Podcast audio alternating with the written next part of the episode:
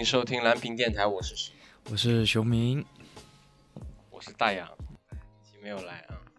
当然这期没有来，因为大洋这个没有档期，没有档，嗯，是没有档期，然后加上这个毕竟是时尚带货人嘛，他比较也比较忙。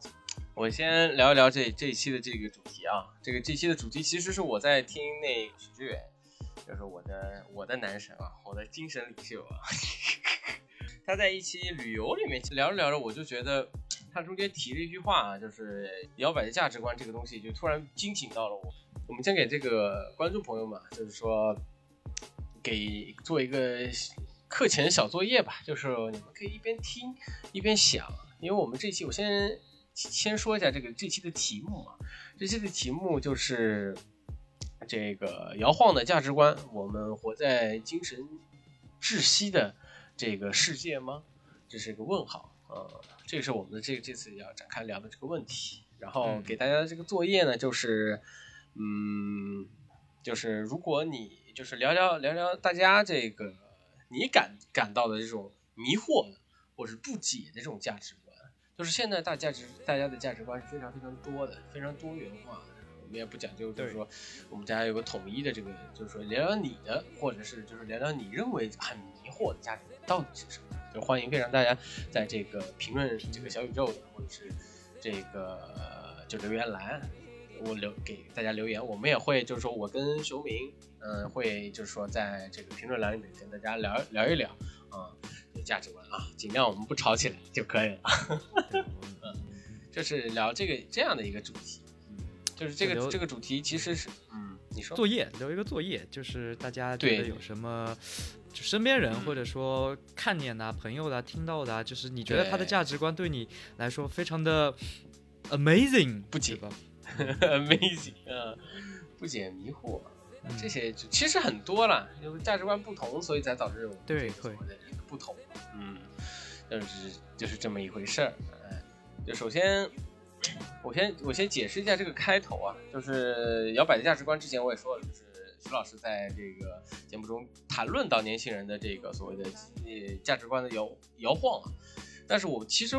然后再加上另外一个，就是我们是否活在精神窒息的这个年代，其实是后后面加。嗯嗯嗯。呃，这个首先这个精神摇晃，呃，不是精神摇晃，摇摆，摇摆的价，摇摆的价值，其实是我觉得，就是在许志远老师这个他的那个节目里面说的，就是说大家这个年轻人他的价值就是摇晃摇摇摆不定。他可以用很，他对对人对事可以用多种价值观去判断判判断各种人，这也是我对我的个人对许老师的这个所讲述的这个拙见啊。但是就是我是不我是不认为的，就是其实我是有一点认同，又有一点不觉不觉得这个是一个很怪异的事情。然后徐老师觉得这件事情是不正常，因为我觉得二十岁到三十岁。以前人家说二十二十大学毕业之后，你的所谓的三观就能已经就是差不多成型了。但是我总觉得我们现在这个这么信息化的这么一个让人就是就是你想要知道任何价值的东西，只要一百度一危机，你就什么都能知道的一个东西。这个价值观其实你形成价值观这个时间应该是慢慢被延长是一直延长到三十岁甚至到四十岁，它不一定是会成型。就是在远古，就是所谓的远古的 远古，就是所谓在八九十年代，那信息不够流畅，那信息不够流通，在大学的时候，你所你所能获得的高价值的这些信息，其实都只能在这个这个图书馆里。那所谓的各种主义这种东西都在图书馆里，你你获得的价值也只是前人写过的，或者是老早的远古那些价值，你不不是一个更新状态的一个东西。所以那时候你别人的经别人的经验，其实永远是别人的经验嘛。嗯。我一直觉得，就是你，你不是自己亲身亲身得来的这个经验，无法无法作为一个构建你，呃，怎么说，构建你一个夯实的价值观的一个基础。所谓的夯实，就是说这个伤疤嘛。我一直就是说伤疤，我老是我的我的口头禅就是伤疤一定要长在自己身上，那才是伤疤嘛。所以就跟价值观是一样的，就是说你的价值观其实是跟你价值观这东西。是是一定要让你受到伤害，或者是一定要让你这个呃有所理解，才能被判断为价值。嗯，对。但是就是说，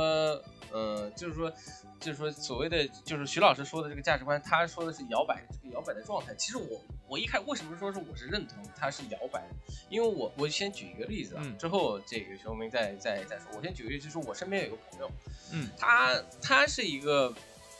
他是一个满满口大，不是说满口大道理，他对所有的为呃这个对人对事啊非常老道，就是不像一个就是说才二十出头的一个孩子，不是说孩子，就是就同龄人。但是我就不知道他那份所谓的这个成熟稳健是从哪来的。但是我就我一看，我在观察他，我就观察他两两年，我一看他就是天天就是在微博或者是在这个这知乎上面，这个天天在那逛。嗯就所谓知乎和微博上都是很碎片的一个东西嗯。然后，然后他获得的这些这些所谓的这些为人处事的一些大道理啊，就他他囊括于身。然后他对确实他这个人就是说对对人处事的时候非常的怎么讲呢？八面玲珑吧，就是说没人讨厌他，就大家都很对他就是说。不，呃，都是非常喜欢的，嗯就是说提到他，就是说，嗯，啊，这人不错，嗯这人会，就是说他会生活，嗯他会懂懂人事，懂人世间的价值。但是我就说，在一次喝酒的时候，就那个时候在跟他聊，嗯那其实我在发现他这些为人处事的东西非常非常圆滑，甚至到我觉得我都能钦佩的这种圆滑的程度。嗯但是我真正去聊他的，跟他聊精神内核的东西，他从从来都是以某些某些人所的的说出来的这个这个东西嗯作为他的挡箭牌。我跟他聊的时候，他精神内核其实是非常，就相当于非常一个很空空的一个状态。但是他引用的这些这些所谓的这些大大明白话，毫毫无根据的，也不是从他从他的经验出口的，让我觉得我无法信服他所说的这些经经验的话。就是我觉得他他很好，但是他他说的话就是永远就是别人在说，他嗯嗯嗯不像一个他活不出他一个自己。嗯，所以这个是我一开始觉得有意思的一个事情。我不知道你怎么看。嗯我我先我先说一下，就是我先大的说一下，就是我对我对嗯这个今天我们讨论的就是价值观这个东西嘛，怎样一个形成的状态吧？我觉得嗯总的来说还是其实是经验是很重要的一个部分嘛。从生物上生物的本能上来说，或者说人人性本能上来说，他人更多的是愿意把自身的利益放在集体的利益之前。我觉得啊局限，这是这是相对来说局限性的。而线下的社会可能说大家能把集体的利益放在个人之前，我觉得这其实是一个经验模式。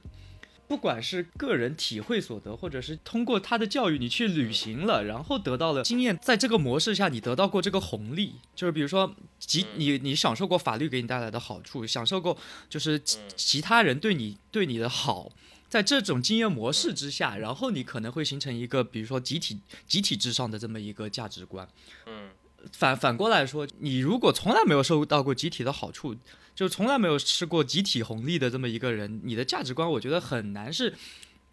去去选择集体至上的，而是而是应该是相对更唯我的嘛。当然，我不是唯经验论啊，当然每个人嗯可能说共情能力都是对价值观有构筑的部分。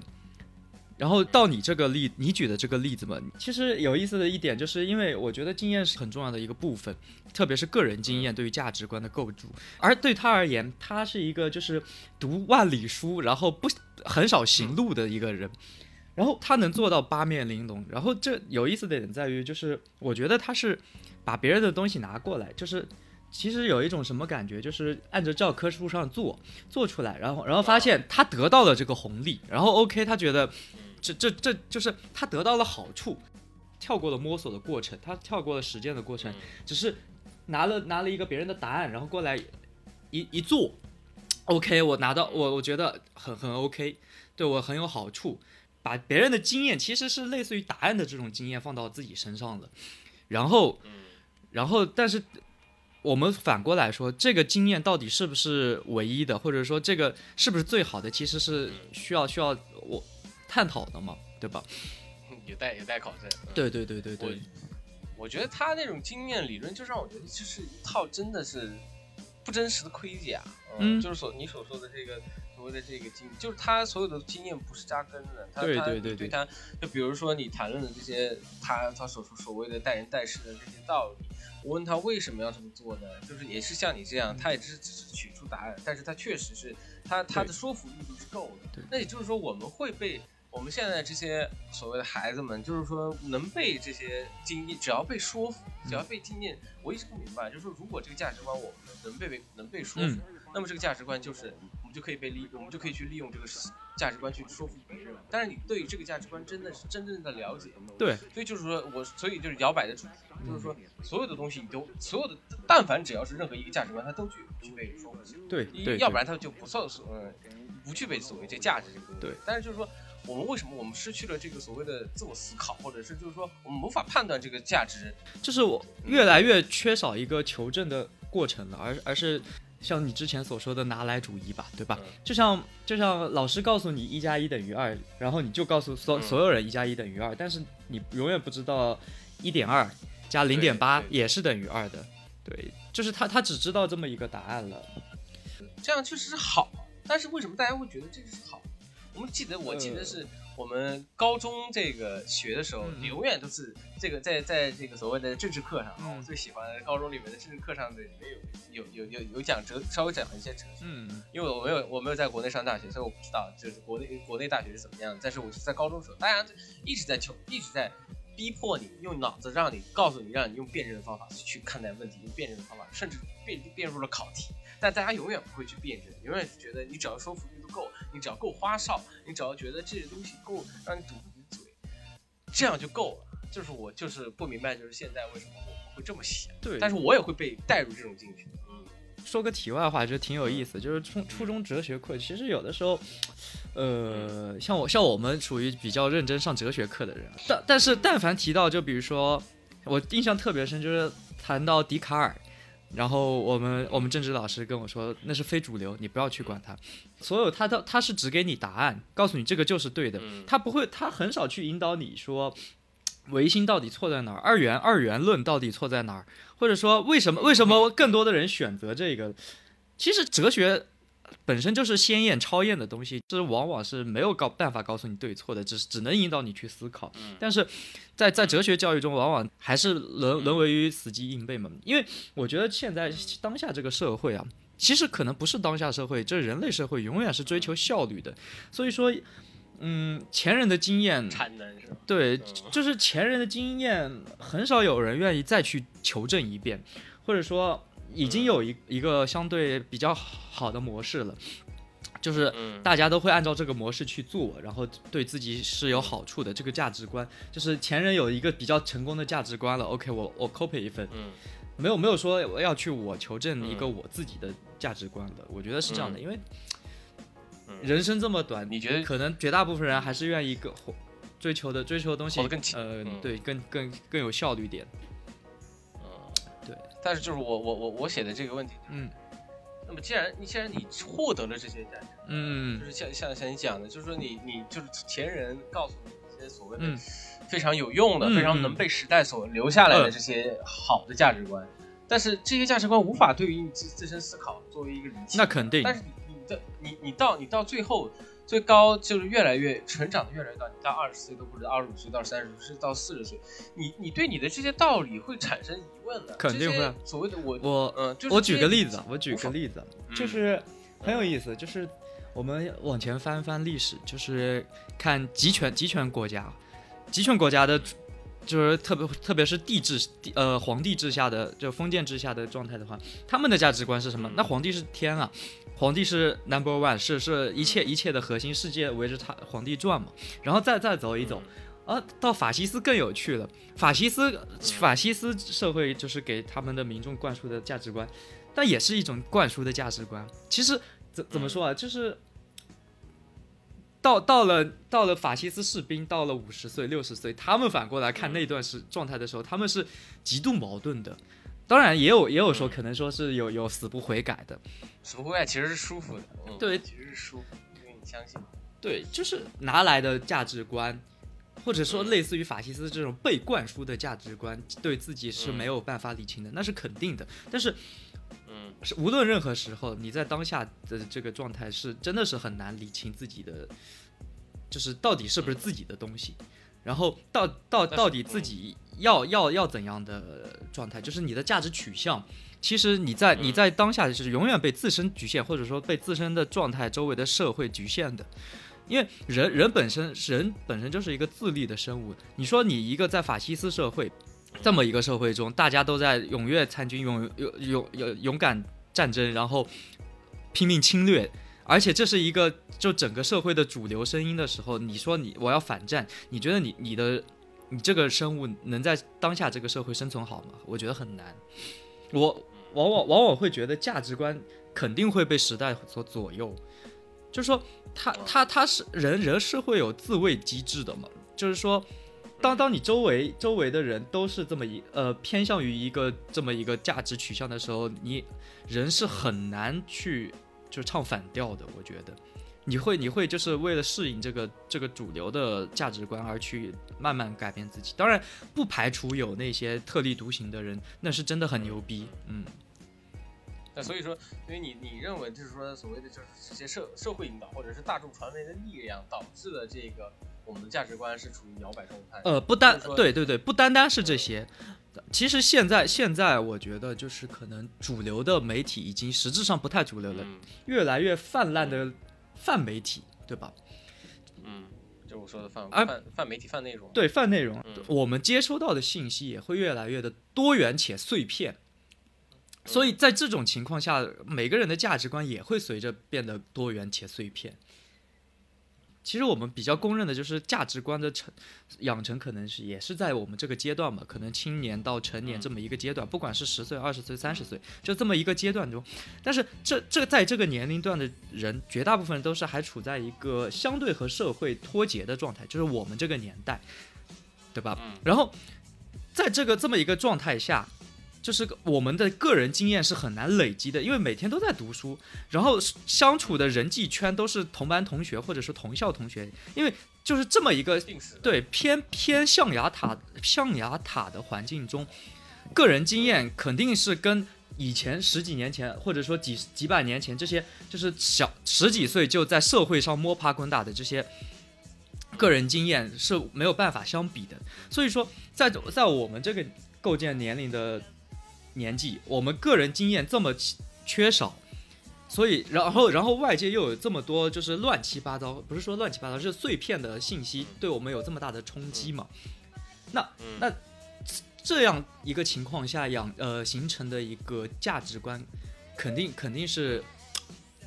就是用你的话说，就是相很摇摆的，因为我们没有求证的过程，然后而且每个人接收到的东西，就是有我们外面世界这么这么大，这么繁复，这么多的信息，嗯，就我看的是 NBA，他看的是 F F I F A，对吧？一个这个那个人又看的是美国大选，就每个人接收的信息不一样，然后而且就是因为我们自身缺少求证过程，所以形成的价值观观就是你说的又碎片又摇摆，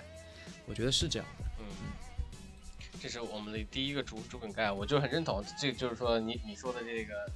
就所谓所谓因为因为碎片化的这个这个信息时代到临，这个强大的一个扭转变的时候，我们判断不了这个，就是我们无法就是说正确，或者是我们基本上就全部吸纳了，就是对对对，不管是好还是坏的这些价值观，我们都予以吸纳，因为我们处于这个所谓的下下洋塔世界的这个。但是其实是现在大家都有手机了，其实所谓的，但是真正的这种好，真正的让你感同身受的价值观，确实是得出出入社会之后，嗯，或者说你在社会之中摸爬滚打之后，才能这个变得就是说更加巩固吧，或者说更加不不不会让自己有那么多就是疑虑吧。你以这这套行事准则，就是所所谓价值观，就是你的行事准则吧，就是说你的价值取向之后，对对对，嗯，对你就可以，你就可以比较稳固的用这套模式去跟人相处。我们现在讲下一个主题，我我的一个梗概就是摇摆的价值观和廉价的廉价的价值观，就是说之前之前你已经提过一句，就是所谓的信信息碎片化碎片化的信息时代的到临，就让我们的这这些价值观非常的零碎化。我的自己的疑问就是，我现在也无法给自己一个解释啊，所有东西都不经经不起推敲，所以大家大家提倡的东西只是所谓的各种价值观的有意思、有好玩儿，嗯，它只要就是说，就像现在有乐队的夏天或者是任何一样，它只要有个性，我们就我们就可以去吸取。那这个廉价的廉价的价值观，它它是我现在不明白的是，因为是我们的年龄问题，还是说我们对于信仰缺失？就是说所谓的就是说对于我们缺少一个所谓的价值观的领精神领袖，就是说我们可以去依靠着他，我们以他为荣，可以在在行，因为这个时代已经缺少了所谓的精神领袖这种东西。嗯，这个是我一个问题。呃，其实啊，就是回答第一个问题，你说会不会随着时间增长？就是说，只只是因为我们年轻？我觉得不是，因为，嗯，因为我看看现实里，就是四十岁、五十岁、六十岁的人，可能反而会越来越堕落，就是价值观会，就从我的取向来，就以我评判他们的价值观，我会觉得越来越堕落。嗯，越来，嗯，然后，然后再说到你说的精神领袖问题。你觉得你觉得曾经的精神领袖有哪些呢？其实你说崔健啊，或者是各种啊，就是在八十年代里面各种所谓的灯塔灯塔时代，他们到处都是，所有东西都是新鲜的，所有东西都是，就像现在我们也一样啊，就是所谓的信息化时代，也所有都很多东西是新鲜的。但是就是有这种文化偶像，然后是对时代对对。是有批判性的这些有反思性的这些人，不不不不不不是不是反思，是我他可以甚至可以去扭转时代，对于对于就是说扭转时代的人。但是现在所谓的我们这些精神人物，一个一个变被被就是很大的一个精神人，就比如崔健，比如我就是很多更多就是像像像王小波他们的那那批人。嗯，他那批人他们是灯塔的，但是现在被拆分了，在这个在这个就是碎片化时代，被拆分成各个网红，各个人他们都有这些精神特质，但是他们不够那么伟大，不够那么让我们觉得可以去往靠依靠。嗯嗯，他们永远他们的这些就是我们想去找追星，你说这是我们的一个 follow，这是我们一个关注。嗯嗯嗯，但是我们关注的人太多了。我你我不相信每一个一个微博他不关注两百个以上或者一百个以上。嗯嗯。当然，如果你是明星也是无所谓。但是就是说我们关注的人，其实这就是我们想想想去靠近他，想去了解，想去了解他，想去向往的一个一个一个精神状态，或者是一个所谓的就是我们喜欢的一个人。这个这个东西被分化了，这就像音乐也好，文文学也好，都被分化。所以就是我觉得这些东西作为价值观就会被就也会被分化，也会变得更廉价，也会更更不让你觉得。就是，就是怎么说呢？就是说，更让让别人觉得你所所你你所了解的东西只是薄薄的一层，就是完全只是一一被捅就会破的一个东西。嗯，确实，按照你这个说法，就是我仔细回回想一下，就是比如说，就是我们小一点，能代表我们这个这个时代的，比如说，就是我们这个时代的某个方面的人物，任何一个我都想不出来，真的好难想出来。嗯韩寒吗？嗯，韩寒也算好的了，韩寒也算是一个，在某些方面算是可以作为一个领袖，但是开赛车就，嗯，开赛车也是好的，嗯，就是现在，嗯，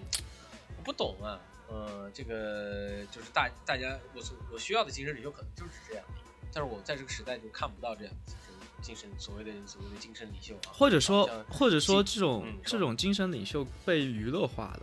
就是就是肤浅化了，被消费了。对，就是绝大部分的人更在乎的是怎么怎么开心了，而不是怎么是怎么好。就是因为无论是那个年代，像你说崔健，或者说像音乐，还有罗大佑这样的，就是具具具备对时代是有审视性的人物越来越少了。而而现在这个年代，越来越多人只只在只在乎的是，嗯。这个 rap rap 呃，这个这个 rap 好不好？或者说，这这个乐这乐队现场好不好？或者说气氛好不好？就是很很娱乐的东西嘛。呃，我觉得是我我我我现在这么讲，我觉得是太快了。就是曾经我们，你想想看，我们曾经去去一场电影院，我小时候去一场电影院，要跟我爸妈要要要费费很大时间，说我想去看一个电影。或者是我想去一个演唱会，那个是非常难的。嗯，就是我了解不了这个人精神状况，我对他是有种幻想，甚至一种妄想的一个状态。对于这个精神领袖，那就是说，如果就是说，我们现在就是说，我们想见到一个人，我们去找他的信息，找他的官博，找他的粉丝群，我们就可以完完全全的去了解这个人。直到这个人不喜不是我们喜欢的样子，我们就可以立马可以抛弃。就是因为很容易，就是说我们我们自己开始，以前就是说。粉丝这个伟大的领袖只有这么一些，所以伟大的精神精神的领袖只有这么一些，我们只能就说去选，就是我们去选选择是，其实就是说是领袖过来选择。但现在就是我们去选择所谓的就是你喜欢的东西，这个东西就变得拿就是就是我讲的第三个主题，就拿来拿来的价值观，就是我可以拿它，嗯就是我他喜他的行事准则，我可以直接拿过来，那很简单的一件事情，就变得不不那么不那么有困难的感觉。这时候我就也是比较困扰的一件事。嗯，这是这是一个现状。然后嗯这这我就想到有一个有一个很有意思的嗯问题，就是说，像我们初高中学的马哲理就常常告诉我们，就是物质基础构建上层建筑，对吧？是经济基础经济基础构建上层建建筑，对吧？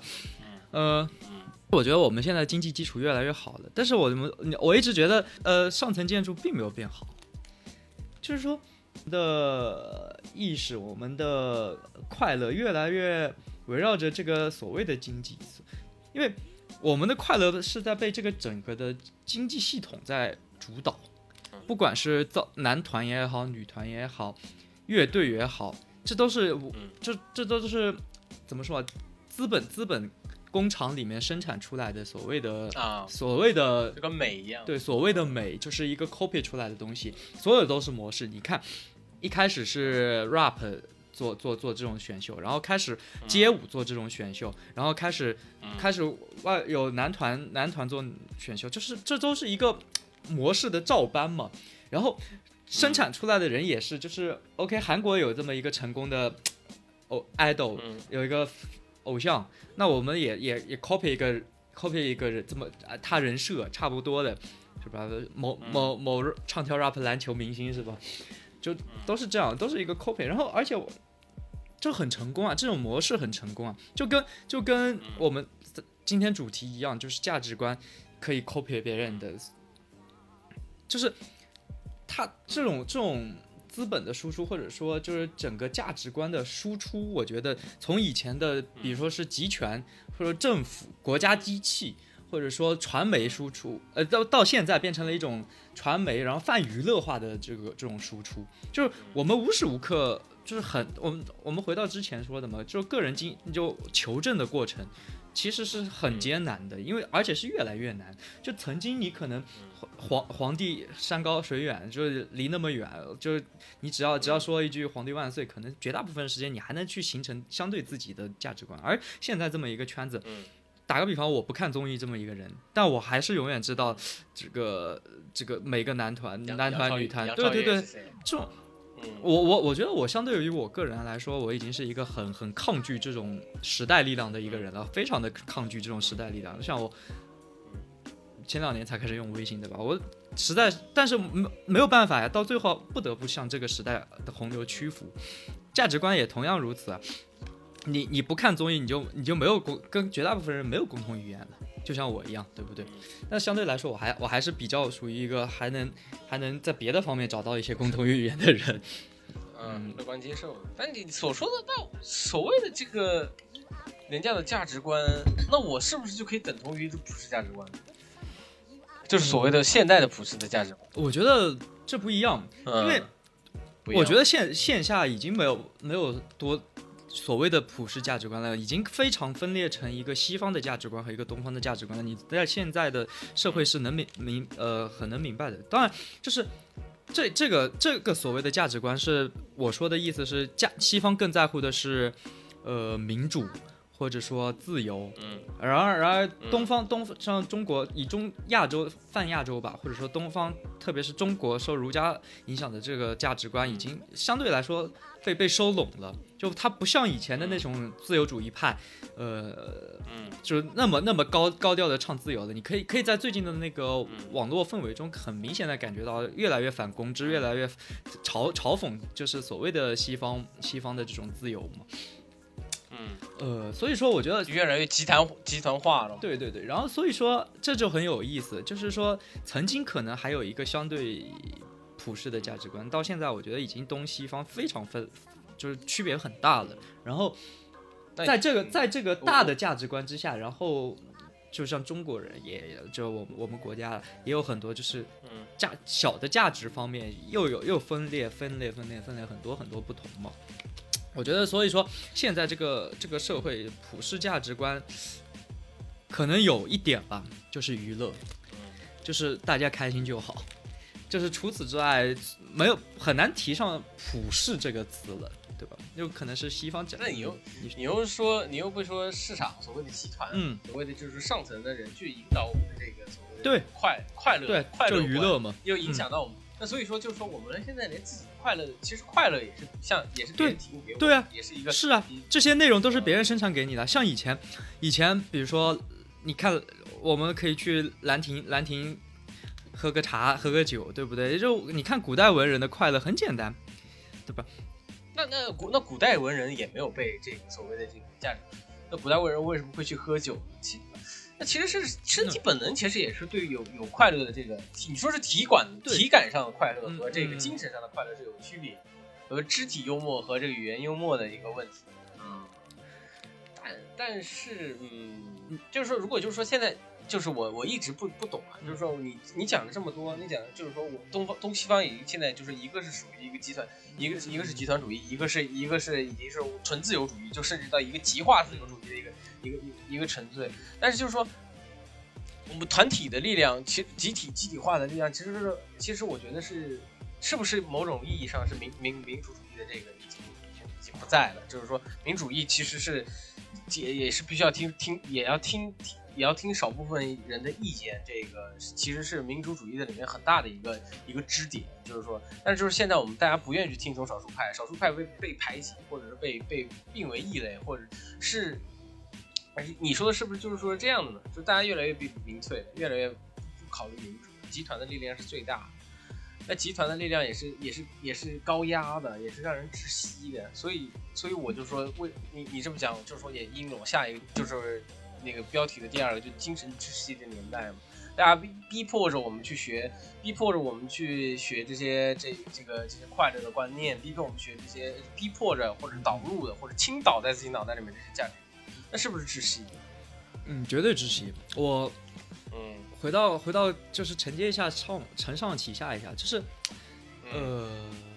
余余秋雨余秋雨有说过一句话，我觉得特别有有特别的对，就是，嗯，曾经曾经是我们在反集权嘛，权反威权，然后他说了这么一句话，叫近年来传媒暴力的泛滥，文化话语的贫乏。则是叠加了变形的威权和变形的自由这两方面的背景，情况更加乖戾。就是这这个这个这这个，你简单说一下，我没听没太听。这个举个例子嘛，就是举到台湾这个例子，就是曾曾经的台湾是恐呃在在蒋蒋氏蒋氏那个家族的控制下，是一个非常集权然后高压统治的一个社会嘛，在那个年代就是。像出现了龙应台啊，出现了，呃，江南啊，对吧？这些这些这些人，然后去去抨击这个所谓的集权，他们他们高呼的是绝对的自由，就是绝对的民主和绝对的自由。但是，当当现在慢慢慢慢这样，民进党上台了以后，玉立云越来越掌握世界的时候，其实这种这这个这个情形并没有变好。用媒体的随意宣传，然后就是这种虚假信息的铺天盖地，因为自由啊，我我随便说什么，就是你一个年轻人，你能接到就是同样一则信息，然后是两完全对立的两个方面，就就跟我们曾经呃我们之前就是去年的香港问题一样嘛，就是完全是矛盾的信息，那你你怎么选择？在在这在这个所谓的这种变形的自由状态中，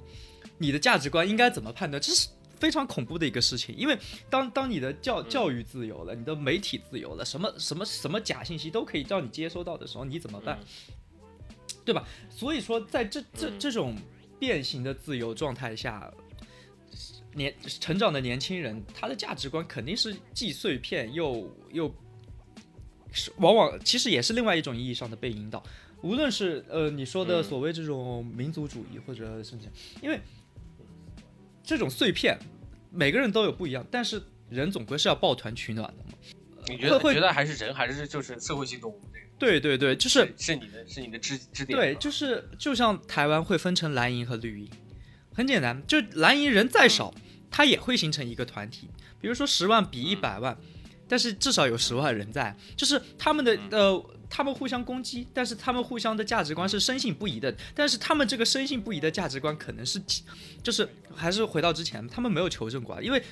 绿营绿营不管是绿营蓝营，他们都有可能接收到的是虚假的信息，是包装好的信息，是讨好你的信息，让让你喜欢的信息，让然后形成了你这么一个价值观嘛。所以说，所谓的民族主义，当然会会越来越。强烈就是如果信息这么碎片化，然后虚假的信息漫天飞的话，我觉得民族化会越来越强烈，而且是不不是单纯的就是一个集团的民粹化，而是会形成割裂，会形成割裂，就是会形成对抗势力，呃，不一定是就是势均力敌的对抗势力，但是绝对会是有有不同的声音，对我是这么认为的。我我我这边有一段话，我觉得。讲特别有意思是这这个赖特米尔斯写的这个社会学的想象力里面有一句话啊，这个里面有一句话就是说，今日的美国其实也可以，我他我也可以就说不只是今日的美国，许多社会科学家不妨说大多数社会科学家，我就说不只是社会科学家，我觉得大多数人文学家也好，各种这这这这种东西都是坦然或者不安的自由派，他们顺从于普遍蔓延对于任何深切担当的恐惧。当这种当这类人，呃，抱怨要做出价值判断时，他们想要的这种是顺从，而不是科学、科学、呃科学的客观性。对，所以说你你这么讲的话，就是说科学的客观性已经不存在了。我们大家只是只是就是纯娱乐化时代了。只要各种人就是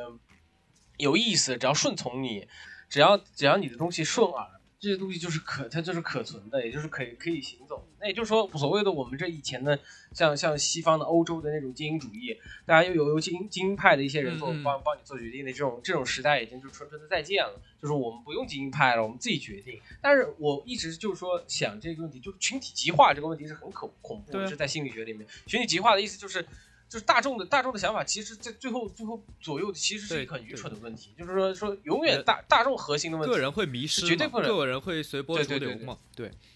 嗯，那那我们就无法判断这个事物的好坏了。那就是说，也就是说，我们现在时代也是越走向越来越不好的时代，所谓的价值观也会越来越规划了，或者是说，大家价值观，大家价值观会越来越的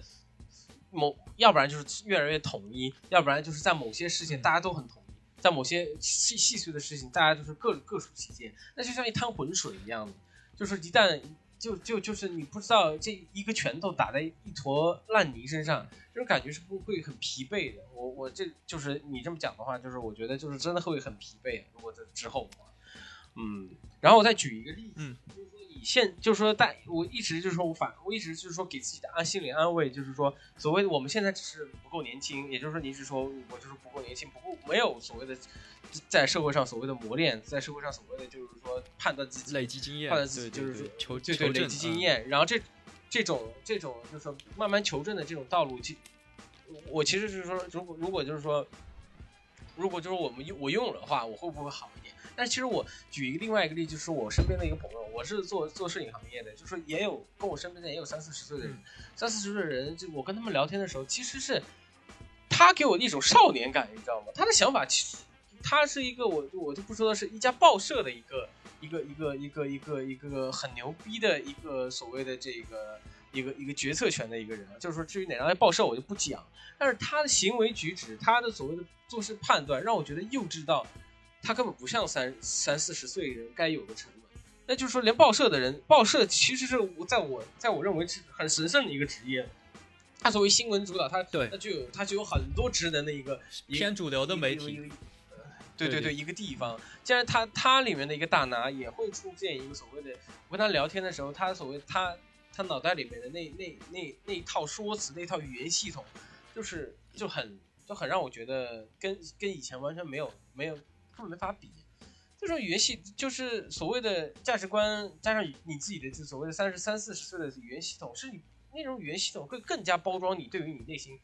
嗯，无法无法确定的那那那种这种价值观啊，就你你你三十四岁还是无法确定自己的价值观，所以你有很多一套语言系统或者是一一套东西包装自己，那这种人会越来越多吗？就是肯定还是就是说你认为就是说肯定会越来越多，就是必必这是走向必然的一个。我觉得会越来越多，而且，嗯，这么说啊，我觉得就是价值观，就是每个人会相对固定，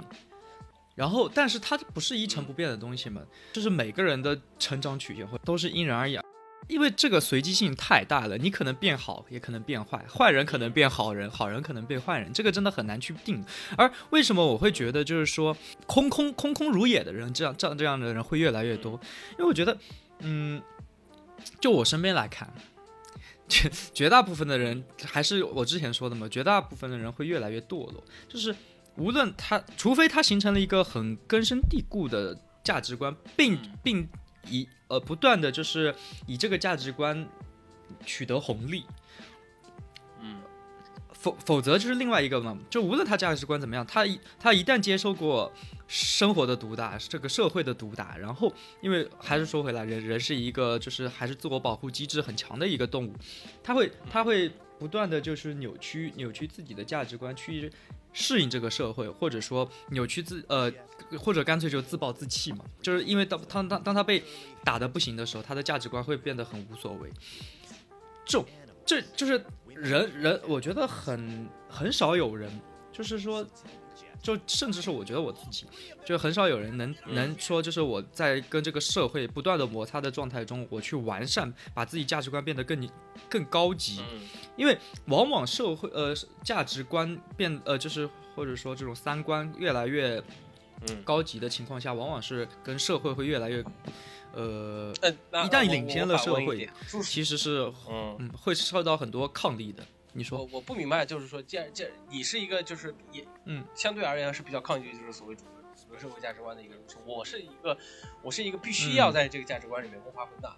甚至甚至是，但是我我不明白你所说说的这个高级的价值观是怎么样的高级？所谓的高级价值观是就是说不不被别人左右。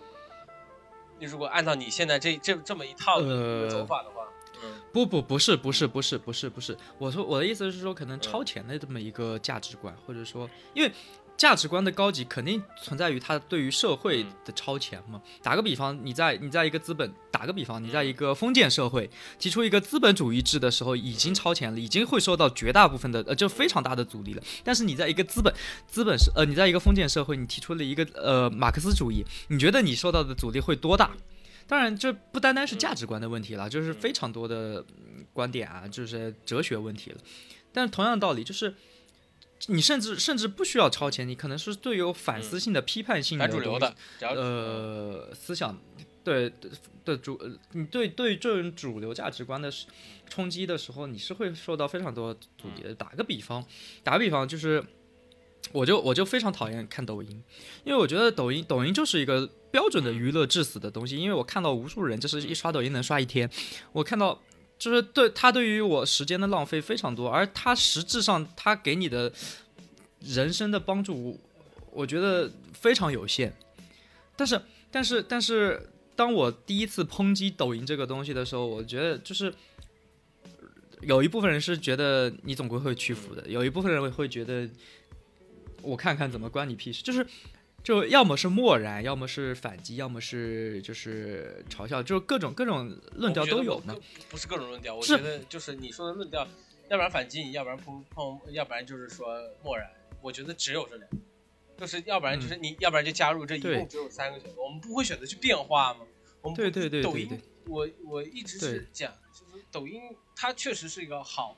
就是我我我也深受其害吧，就是怎么怎么说，原本我。原本我就是 现在我们就是正好你讲的这个问题，你可以接接下来再待待会再续着，把你之前没有没有表达问题，你再再续着。我就先说啊，正好我讲到讲到了这个所谓的这个这个大这个泛文化泛文化，就是也是在我我这个主主主梗概里面也是比较重要的，就是泛文化这个东西，所有的所有的抖音啊，就是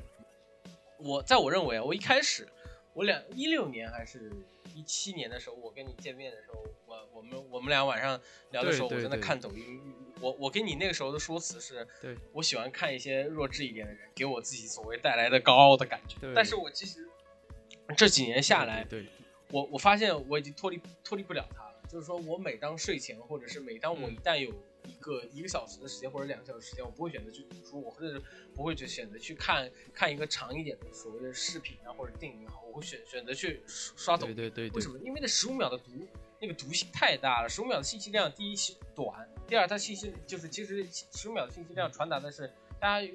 就是传达十五秒信息量这个东西是是又短又精悍。因为电影这种东西是电影或者是书籍这种东西是缓缓的，是是非常缓慢的一个东西，最后带来给你带来一个短那这个所谓的短时间的豁然开朗，或者说生死不解的一个东西，这是一个非常要长过程。抖音变成了一个十五秒的一个东西，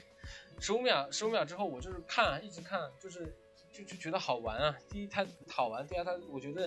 这种低廉的低廉的笑点有的时候会让你觉得。很轻松，然后你会一直滑下去，因为你那滑的你一个动作，跟翻书翻一页其实是一样的，就是跟看漫画是一样的。你滑跟翻书一页，但是你滑的那个那个信息量跟漫画也好，书籍也好，它带来信息量是倍成倍的。就是书籍其实一页的一页的信息量其实是很很短暂的，就是说那且直白，但是确实是信息量大，但是就是说你可观的、你可感受的、你立马可以摄取信息量其实是很少的。然后你你先让我讲完，就是说，然后最后就是第二第二点，我觉得抖音很恐怖的事情就是说，我如果不看抖音，我跟我跟所谓的朋友们都无法交流，他们的梗啊，他们的这些所谓的这些东西，我无法去跟他们交流。对，我觉得我我是失语的。如果就是说我不去看抖音，我是失语的，我跟他们是无法进行进进行交流。他们说 O O G B K O G B K 是什么意思？然后什么最近我们的评论上面有什么什么？G G K D 就搞快点，我说哇，这为什么要把对这个东西就变成日本一样的所谓 J K 啊，就是那种把文字越来越变成字母化的一个东西，嗯，越来越简单了，就是我被迫的要去看，所以这个东东西，嗯，你说这个，嗯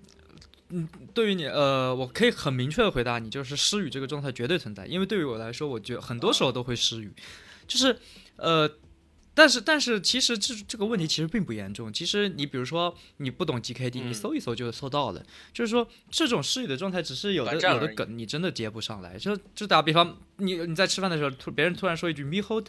我完全不 get 不到。OK hold，然后然后过了，然后后来回去搜或者说问别人，你可以知道这个意思。然后呃。是这么个道理，就是你说的这个所谓的碎片的是呃信息量啊，这，因为我觉得这是一个非常可怕的恶性循环，就是人人们被效率追求，呃，人们追求效率，然后被这种碎片化的信息所教教育或者说灌输，然后我觉得人脑越来，我觉得甚至人脑可能都变了，就是人越来越。丧失了惯性，包括我们之前回到我们之前价值观，人们越来越不愿意去求证，这是一个缺少惯性的思索嘛？缺少一个逻辑的推推敲，就是对一个线性惯性的东西失去了。同样道理，就是我我们越来越不愿意去看电影，不愿意去看书，这种很有线性的、有逻辑在内的、有惯性在里面的东西，人们越来越去放弃它了，而愿意去去接受一块一块的这种小东西了嘛？我觉得可能。可能对对，将来人脑，我不知道是人脑变了，还是就是人性就是如此，因为越来越放弃这种逻辑逻辑推敲了，真的是这样。我们我一直是认为我们九年义务教育是很棒的一件事情，就是说其实数学这个好，数学好，其实我一直我一直讲数学好，其实不不是代表你算术就你的逻辑思维，你的东西是很通畅之后，你你的逻辑才好。就是你逻辑好之后，你所有东西推理都很顺畅。就不管你看就是任何东西的时候，就是说，那既然我们已经受过九年义务教育，按道理就是说，我们是高中毕业的人，其实逻辑是是是就是逻辑很发达的，就是说所谓的这个逻逻逻辑性。但是就是一旦步入社会，我们现在发现我们不不不需要逻辑了。逻辑这东西，这懒啊，就是懒懒啊，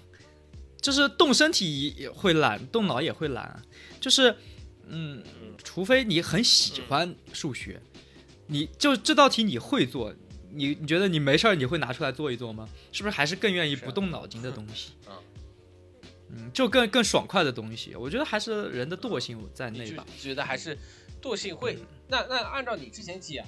你认为就是说八八，就是说认为三四十岁的人越来越来越无所谓，越来越堕落，其实也就跟惰性是一样，他不愿意去争取，他觉得身体对身体的这个能量已经跟不过二十岁的人，二十岁的人又觉得又羡慕三三四十岁的人所谓的这个生活状态，那我们也是互，所以会会，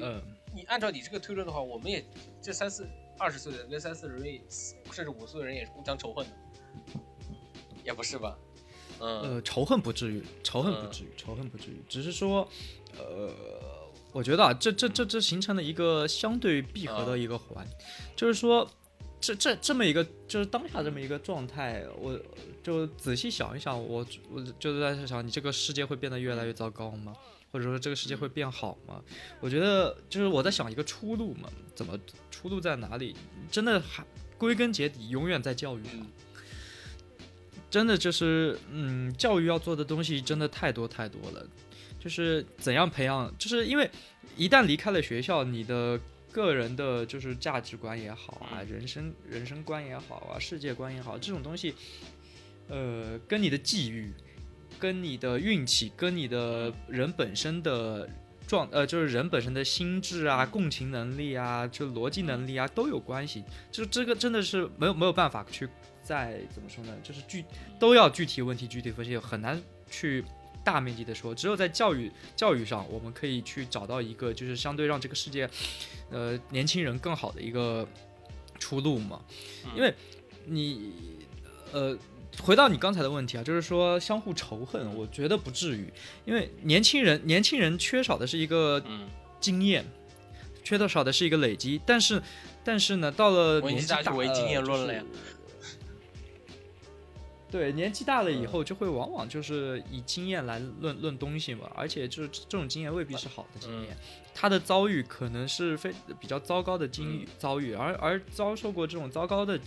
际遇之后，他所得出的价值观往往可能是相对消极的。我我我反问，呃，你问，如果你是说教育的问题，那么那么如果就是说我们一旦步入社会，我们就可以理解很多东西，那我为什么不早点步入社会？那其也就是说，其实是我们教育是失败的。嗯，我一你你一直说，就是所以所以说为什么为什么要为什么要素质教育嘛？就是说你教育不能跟社会太脱轨，这绝对是绝对是这样的。当然我不不是不是说单单是就是学校或者说国家的教育体制有问题，可能说家庭教育也很重要啊。之前说了那个，嗯，我们在高中甚至在大学是象牙塔，我觉得不是象牙塔，我觉得是。母亲的脐带的延长线，就是还是还是会 会被供养在，永远会被供养在。那我们要与时，嗯，大学相对好一些。大学其实是一个怎么说呢？大学还是比处在一个让你让你过渡的阶段的。所以说整体来说，我觉得就是教育机制还是还算 OK 的。就对于绝大部分人来说，缺少的只是在在最早的时候就是。他们缺少一种向上的精神，就是我觉得这个这个这种精神，绝大部分是家庭教育带来的，就是绝大部分人，呃，不不不，并不并不理想，他们很保守，他们是那种，就绝大部分人是，你说，嗯，呃，就是就他们绝大部分人，他们很少会说我要我要做一个伟人，或者说在当下这个语境中说这种话已经变成了一个笑话。我不知道是当当下的社会环境造成的，还是只是说就是，呃，传统造成的。就是说，绝大部分人还是想着就是好好过这一辈子就行，没有，嗯，对，因为我觉得小朋友小朋友在小的时候还是非常理想主义的，就是非常想要成就事业。但是在他的成长过程中，这种这种会被被磨灭掉，这这种东西被磨灭的过程，我觉得在教育中是应该要是。适当的注重在这一点上的，就是说，让让让让大家还是不要太保守，还是大家都理想理想一点。这个社，我觉得这个社会会好一些。你讲这些有个反例，就是我在日本，我在日本就是这样的。就是我们从你小学的时候，我说我要当一个足球明星，或者是我要当一个这个。那些我在我在日本的时候，我我我身边的朋友，我我跟他们说，你们小时候想当什么？他们说我想当小学当公务员、医生啊，这这这这这些，就是说没有没有一个很很很很很很就所谓的很齿轮很齿轮的一个这个这个所谓的这个职业。他们觉得这个这这这些东西，我说那你没有？从小就开始没有这么没有一个所谓的这个欲望吗？就是说，你要有欲望干嘛呢？欲望会使你快乐吗？就是我我问他，就是说，我就说我同龄的，就是说这些就不是同龄，我跟同届的一些同学同学玩，就是讲的时候，就是我我在我在我这个年龄就到处出去跟人接活啊，或者是拍摄啊，甚至到更大的片场去做拍摄，他们觉得不需要。我觉得这个只是我的职业技能，我不想作作为我这个所谓的这个兴趣爱好，不是兴，就是说我所谓能达到我的职业价值。他们觉得不需要，这是我的一个谋谋生手段。呃，现在变成也，那如果就是说。中国中就是国内的教育也变成这，其实是讲国日本的家庭教育也好，还是呃那个学校教育，其实也是非常好的一段时间。但是其实是为什么我觉得国内现在还好？国内还是属于在学学这个所谓的教育这方面还是属于一个高压政策的。就是日本会出现两极分化的原因是，它突然日本从在里面讲这个宽松时代，就是所谓 u t o l i s 代，它在那里面就会出现一个，嗯，就是那那个时代开始之后，所有的从下午开始，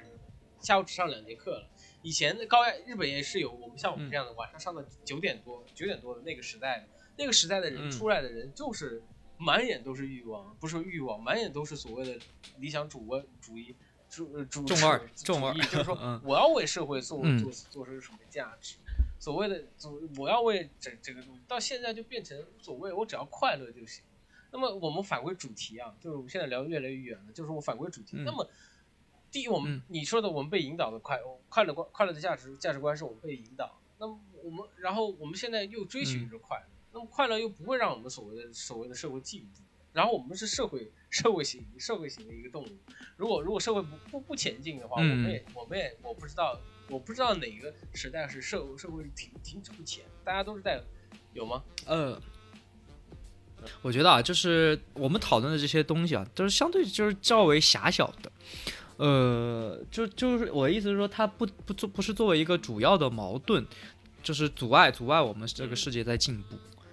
回到我们之前经常说的嘛，就是只是识识字率越来越高了，或者说大家大家有文化的人变得就多了，然后但是呢，这这个社会，呃，对他们的需求，不是不是要一千一千万个人去独立思考去搞最搞搞最最最顶尖的工作，对吧？只要只要有一可能说打个比方嘛，就是一百万人做这个工作就行，那剩下九百万人干什么呢？那他们绝大部分时候就也只能就是。看综艺，打个打打这么一个比方，就是说，呃，这个所谓的拿来的价值观啊，摇摆的价值观，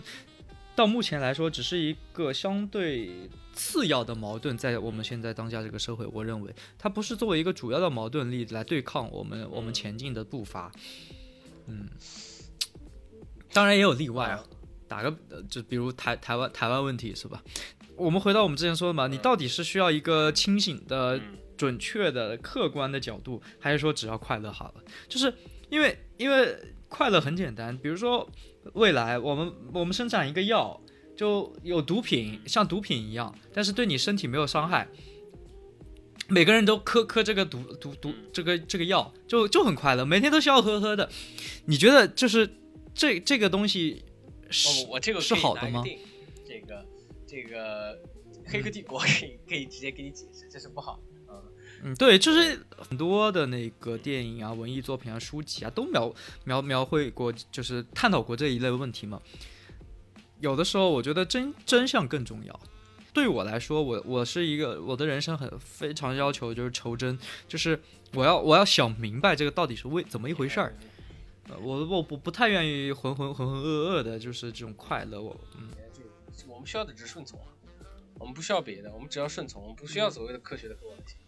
越来越，那我们再返归主题啊，既然我们都也要快快到尾声了，因为这个节目又又开始变长了，所以就是我们返回尾声。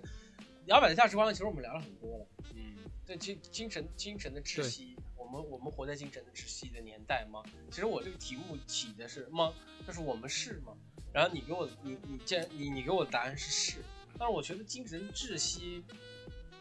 那某种程程度上是精神。得到就是被窒息，我们被那我们被所谓的控制到，嗯，但是其实是我们愿意，嗯，就是在某种技巧，在某种技巧上窒息，其实也是一种快乐，啊，就是你懂，嗯，就是但这种窒息感竟然是快乐的，我们永远是不沉沉浸在沉浸在这种呃无数的海洋中是吧？无数无数这种被制造呃 copy 的快乐的那个海洋中，我们只是缺乏一个自然精神。只是在在你就是说，不管是法西斯也好，或者是更更更早的秦就秦朝那个和平分鲁那那一批，其实那个时候也是精神窒息。那你不你不能说吗？就是说我们嗯被、被灌输的是一个一个导向的一个一个价值观的时候，其实也是精神窒窒窒息的。那嗯，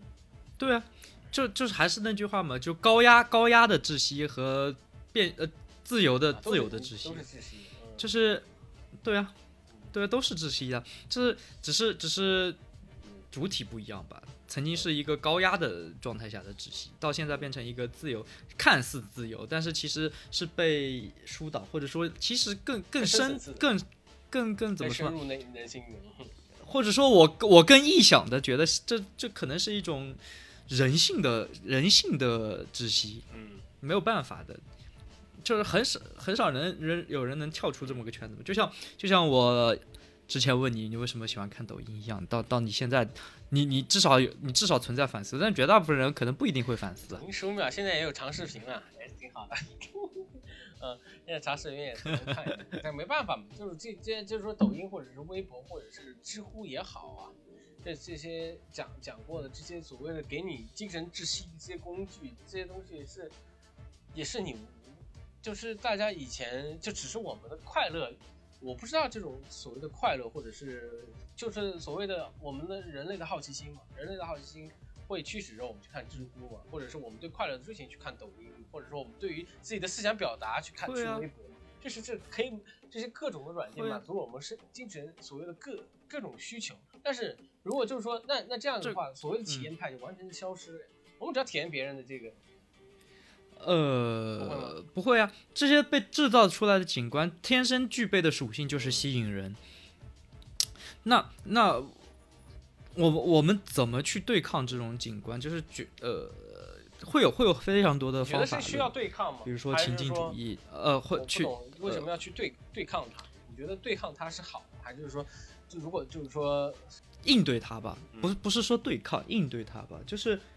我并不是说完全不要去看它，我觉得没有必要，它因为本身就是景观本身就存在美的东西，对不对？就戳戳中，就但是它它它跟毒品一样，就是你吸多了肯定会上瘾啊。是，嗯，所以说，所以说，相对的绝大部分的时候，我们需要有一种情境的状态，我们需要有玻璃感，漂漂移出漂移出这个世界，我们需要仔细观察一下自己，我们我们到底需要的是什么，或者说时刻反思自己，然后去追寻一种自己精神的独立的这就么一个你讲这么多，还还还是就是状状态。就是独立思考、嗯独立思想加辩证加加反思。那这些东西，这这这些东西，其实嗯二二二三十岁的人都不具备。你不是都不是不，我不能这么说，都不具备，就是说很难，就是说能完完全全具备，嗯就是说所谓的我们去思考。因为既然既然之前说了嗯。惰性这个东西，惰性不会让我们去反思，惰性嗯。只是会让嗯。这这个，嗯所以说回来嘛，就是呃我我从本质上我还是一个精英主义者，我觉得这个需要需要有一个有人呼呼嗯。呼唤，或者说有有这么那你看需要有还是有还是需要精神领袖然后，对啊，嗯。对对对对对。当然，当然我，我自身我我觉得我不啊。配去做了，我觉得我能力非常非常的小，我觉得我或者知识面各方面，所以所以我我会期待期待有这么一个人出现，然后呃，然后去呼呼唤呼唤起大家的这个意识吧，因为在在国外，我觉得嗯八九十年代还有非常多的这样的人，所谓的社会社会思想家这种嗯。非常多。法国也好，德国也好，然后但是到现在这个年代，我突然发现是是怎么一回事？就因为我觉得这种社会所谓的社会思想家已经非常少了，就是比如说，比如对，就比如带着带着一群年轻人，然后我们就去一个荒山里面建立一个社区，没有这种人了，所有东西都找到了一个很一个非常融洽的模式，然后大家都在这个缸子缸里按着这个模式走，然后就不其实会是我觉得觉得是新文化就是文化文化有那个差，就像国就像美日本一样，日本之前是有蓝学学学派，就是说那那一派的人比我们高级，嗯那派就是说就是甚至在我们国内的所谓的维新维新派也是学洋学洋的，就是洋洋的这些东西是比我们高级。我们去去去去赢去去学他，那边是有领袖，就是但是现在因为世界文化这个导论，这个就是这样文化没有差异性的东西，所以我们就没有所谓的这在进步的空间了嘛，或者说你在这个进步的中间，我们重重新在这进进步以这个西方的这个文化在革新，所以我们就需要有革新的一个一个动力的嘛，嗯，我觉得可能是这样，就我觉我觉得是这样，我觉得很大的一个问题是现在的社会制度让呃相对很温和，嗯，导致的矛盾很少。因为你像像我们是社会主义国家，人民就是当家作主，所以没有没有剥削阶级了。当然，就具体我们再再再另说啊。然后像像资本资本主义社会，他们他们通过呃就是走。像恩格斯的那些诉求，基本上也得到了那个满足们。像建立工会啊，维护工人权益啊，这因为线下的社会制度是相呃导致的，就是整个世界是相对和平的。然后因为包括一次二一战二战有了核武器之后，就是战争很难打起来。然后国内就是所有的国绝大部分国家国内的相对又比较就是温和，所以说在这种情况下就是。整个人类社会就就是对于哲学性的东西，或者说，呃，社会社会性的东西思考的会越来越少。每个每个人因为没有战乱，没有战乱，没呃剥削很弱，或者说相对弱。呃，觉得德？你觉得或者说这个制度，这个剥削制度已经剥削制度已经建得非常完善了，他当然当然是可以反抗的，但是，嗯，作作为个体看这个制度的时候，可能。还是好好好好过日子。你要觉得德先生和赛先生没有被没有被剥削，没有被剥压，我们可能就就没有这套理。嗯，我我的意思是说，就这个制度，太相对来说对每个人都相对温和，没有以前那么那么激烈。所以说，大家更更在乎的是今天挣多少钱，明天挣多少钱，而不太就是因为因为我不至于饿饿饿死，所以我不会去造反。同样的道理，因为因为对我的精神挤压没有那么强烈，所以所以我我不会去想着要变革。当然，就是这个感受是因人而异的嘛。就是像对我来说，我觉得对这种对对我的精神侵占也非常非常强烈。但是我只是一个人，所以归归根结底，我我作为我即使感受强烈，我也不没有没有去付诸任何行动嘛。因为我本身也是一个行动力相对差的人，对吧？那行吧，那这一期其实就聊到这里。